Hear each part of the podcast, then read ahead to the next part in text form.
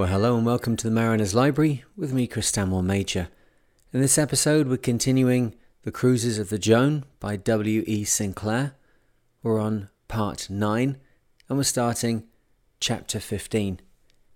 If you haven't already, please consider going over to patreon.com forward slash the mariner, and there for $5 a month, you can join the crew and support the podcast. Now, on with the story. Chapter 15 The Last Passage and Other Things. We scrubbed the boat at St. Mawes and had a general clean up to prepare the boat for the journey up channel. Then we had a merry, lazy three weeks recovering from the hardships we professed to have endured. But at last Byford celebrated too many birthdays on the one evening, and as the next morning the wind came westerly, we went at once. The wind became so fair and strong before we reached the Eddystone that I had qualms about the dinghy's ability to stand it. Towing a dinghy is always a worry, but we could not afford to waste fair winds, and we decided to risk the straight through passage. There was no chance of getting a fair four hours off on this trip, except during the day. At night, the traffic was so great that we both had to be up and ready to show our flare as a warning to steamers to give our little boat a chance. Off Beachy Head, I trembled for the dinghy, not that she would break away, but that she might fill. The wind was too strong and the sea too bad for the little mite, but we could give her no attention. Outside the Royal Sovereign, especially, the steamer traffic required all our energies.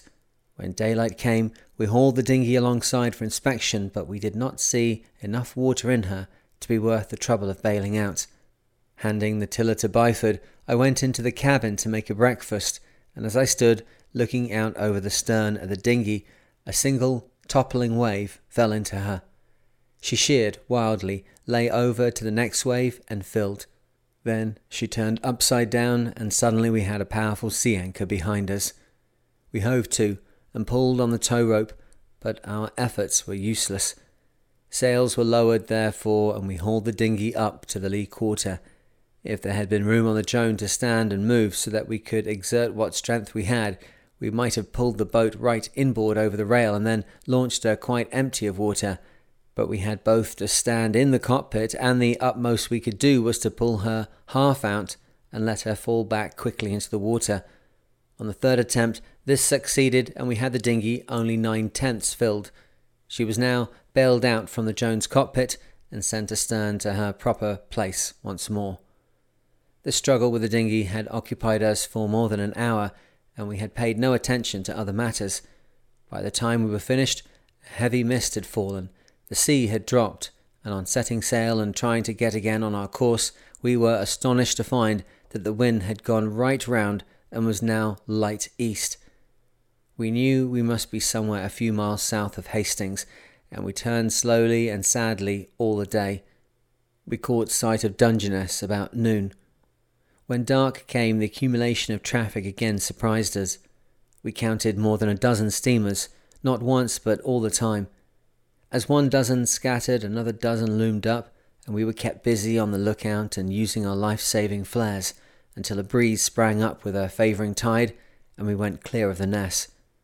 We spent the next foul tide in light airs off the South Foreland, and on Saturday morning, in a strong westerly, we hurried past Deal rushed in frantic haste through the Gull Stream and tore towards Margate, expecting to be able to anchor off that place for the night. I thought that the wind had enough south in it to make an anchorage there a safe proceeding, but as we put our bow clear of the North Foreland, we found the wind right down along, and so we reluctantly beat back to Ramsgate.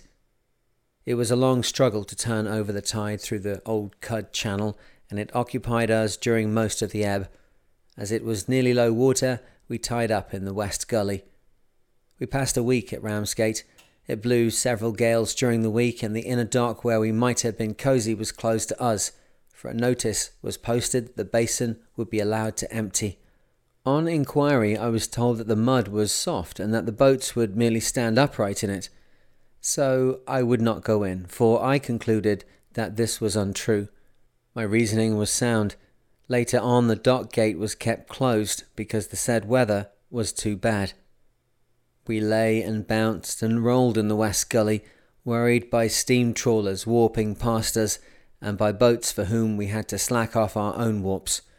One night, our stern warp frayed on the rusty iron ring on which we had tied a bowline, and as we had to get a neighbouring yacht to mind our dinghy, we had an unmerry night before we contrived to tie the Joan properly once more.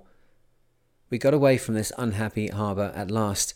We beat through the narrow Gore Channel, where we thought it far worse than being on a sea anchor in the Atlantic. We went upriver, ran ashore above the Chapman in a fog, crawled into Holehaven for refuge from it, plugged up the river for part of the next tide as far as Grays, and at last, on Monday afternoon, October 26th, we picked up our moorings off the clubhouse at Erith after an absence of nearly six months. During some effort we made in Falmouth to buy a kedge anchor, we discovered the cave of a marine stores dealer. He hadn't a kedge our size, but he had many other things that interested us. We bought a fathom of rusty chain, which we afterwards used for a purpose not originally intended, and a couple of brass tubes to screw along the interior of the cabin coaming as life preservers. One of these was fastened stoutly, and it served its purpose well. My life was saved over and over again by grasping it. When the boat rolled, and when she did not, it was dangerous to stand on one leg. You were certain to be thrown against a corner, and it was certain to be your head that met that corner. When we dressed for deck, putting on thigh boots and oilskins, we could hold our life preserver rail with one hand while we dressed ourselves with the other. The second tube was meant to be fastened similarly on the opposite side, but this was never done. We must have lost the screws or the screwdriver or postponed the work in order to row ashore for a drink. The tube worried me for some time, for the Joan was so small that I hated to see any unnecessary article occupying space. It took months to discover a use for it, but at last we invented a flare which required a hollow tube in its specification. This flare was our last imploring appeal to a steamer to go away and leave us to our fate, so that this too, in its way, was a life preserver. We bought two more things in this store. One was, well, I don't know what it was, made of solid brass, a metal that appears to be valuable, although I have never been able to sell unwanted pieces. The instrument was composed of four separate portions Two of the pieces had sighting slots to take the bearings of an object. The slots were choked with grease and dirt, which I cleaned out after the voyage was over. A plate, marked like a compass card, had a central pivot on which the sighting parts could be turned, and for all these there was a gimbaled stand which was to be stood up and screwed down for use. We never succeeded in setting it up so as to be of any service. Our idea was to take a bearing of something or other at some time. I took to calling it a polariscope, but Byford insisted that it was a pelorus. Whenever, on rare occasions, we met anybody who knew less about the thing than we did, we used to show it. It never failed to create a profound belief in us. It was in this marine cave, too, that we bought a sea anchor. Our desire to possess one had not been satisfied because no sea anchor had been pushed into our hands with the price on the label. So few people buy sea anchors that it would be useless to ask your local grocer to sell you a sample. You are first to discover where to buy them, and then you must go through the course of training that will give you a chance of getting what you want in your dealings with the seller. Of course, if you do know exactly what you want and can tell it when you see it, the matter is simple enough. After finding the shop, you examine everything shown you, and when you can't wait any longer, you go about your business. That has always been my experience. Whenever I really knew exactly what it was I desired, I never got it. But whenever my ideas were vague, the bargain simplified itself. The shopkeeper merely showed me something, and I bought it. All shopkeepers are my enemies. I asked Byford to swat sea anchors, to buy one for our use, and to bring it aboard. Having settled that matter, I thought no more about sea anchors. On our way down the channel, the mate asked me if I'd bought a sea anchor. Of course not. I left it to you. I thought you said you'd see to it, he replied. Well, it doesn't matter. I don't see that a sea anchor is a necessity.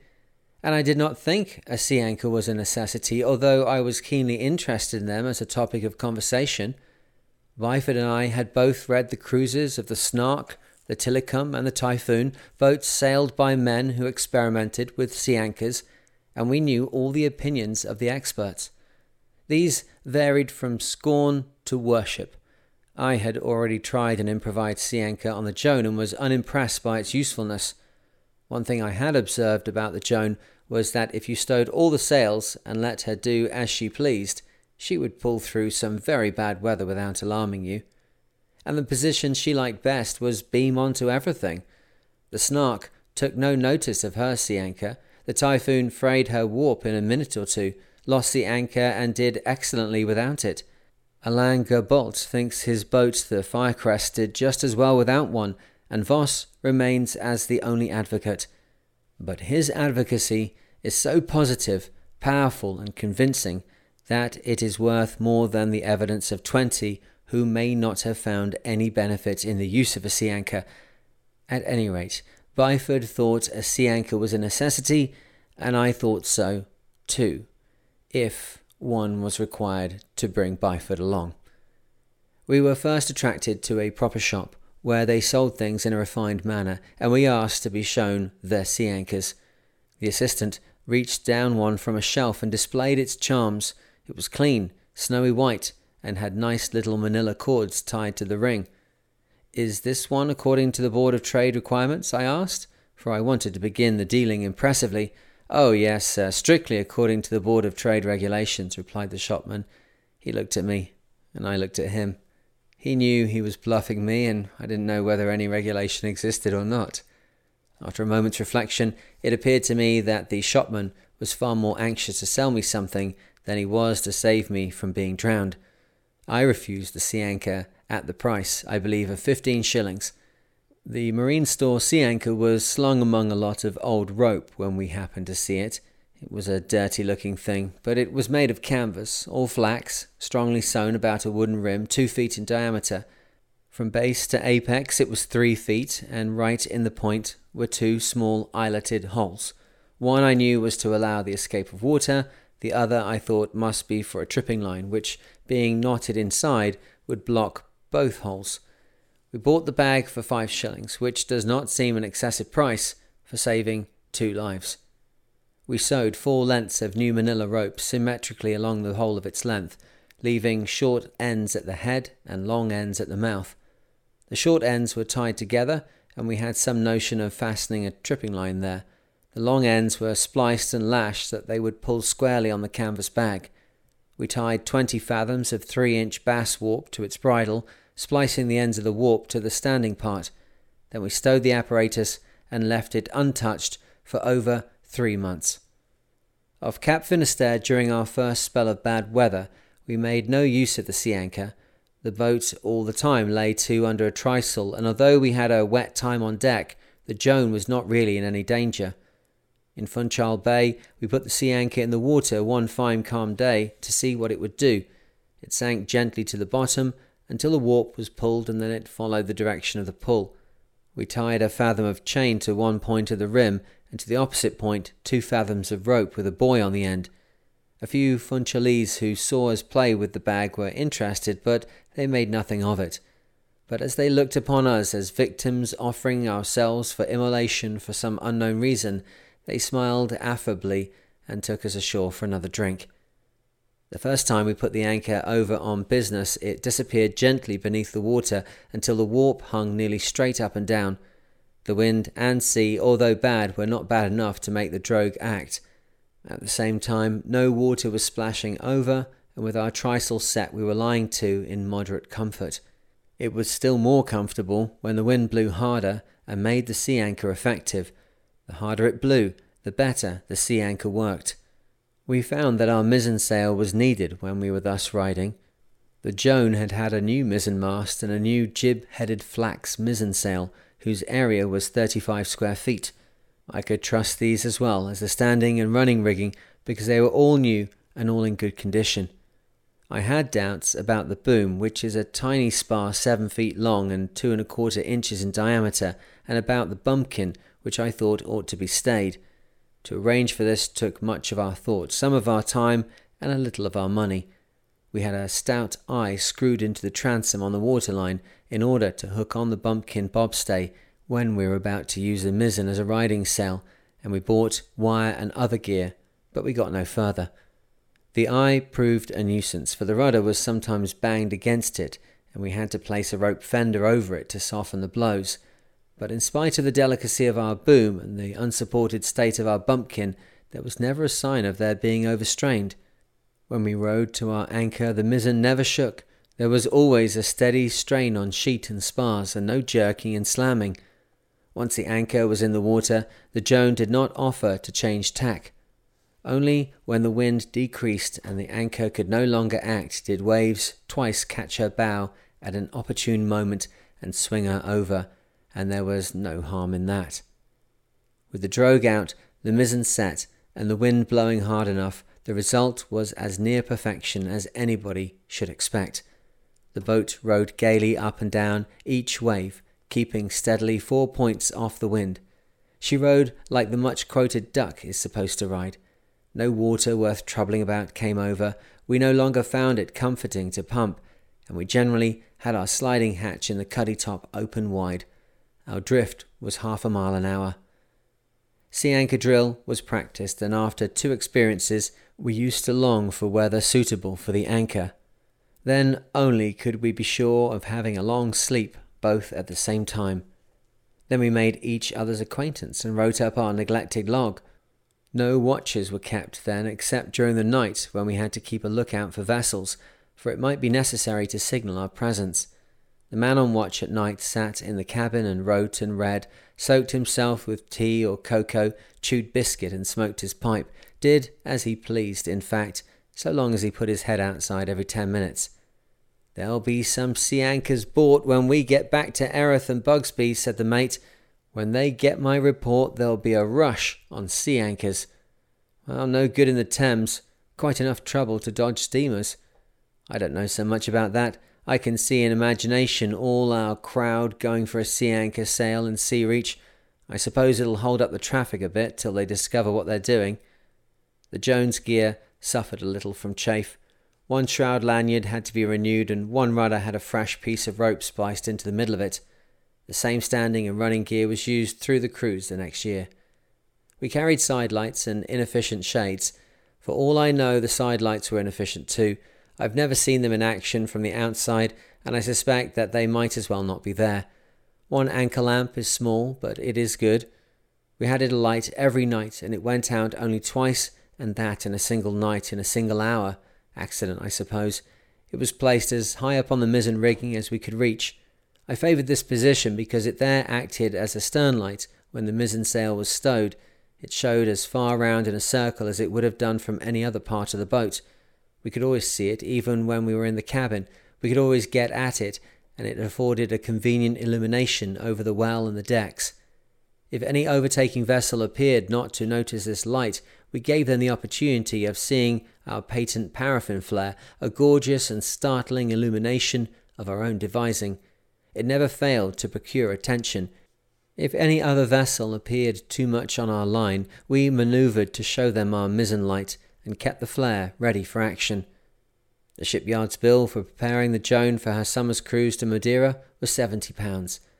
Charts and navigating instruments cost another twelve pounds, and insurance another twelve pounds. In round figures, the trip cost me a hundred pounds over and above the usual expenses of running the boat. Byford and I made an effort to keep an account of what we had each spent, but we failed. We kept up this farce for a week or so and then quietly dropped it. We each paid for things as we thought we would, and at the end of the cruise, we looked at our bank books, and the winner paid the loser half the difference. This worked out to £50 apiece for six months' cruise. Many friends showed such a great interest in the fate of the pigeon we picked up off Finisterre that I was compelled to make inquiries about him.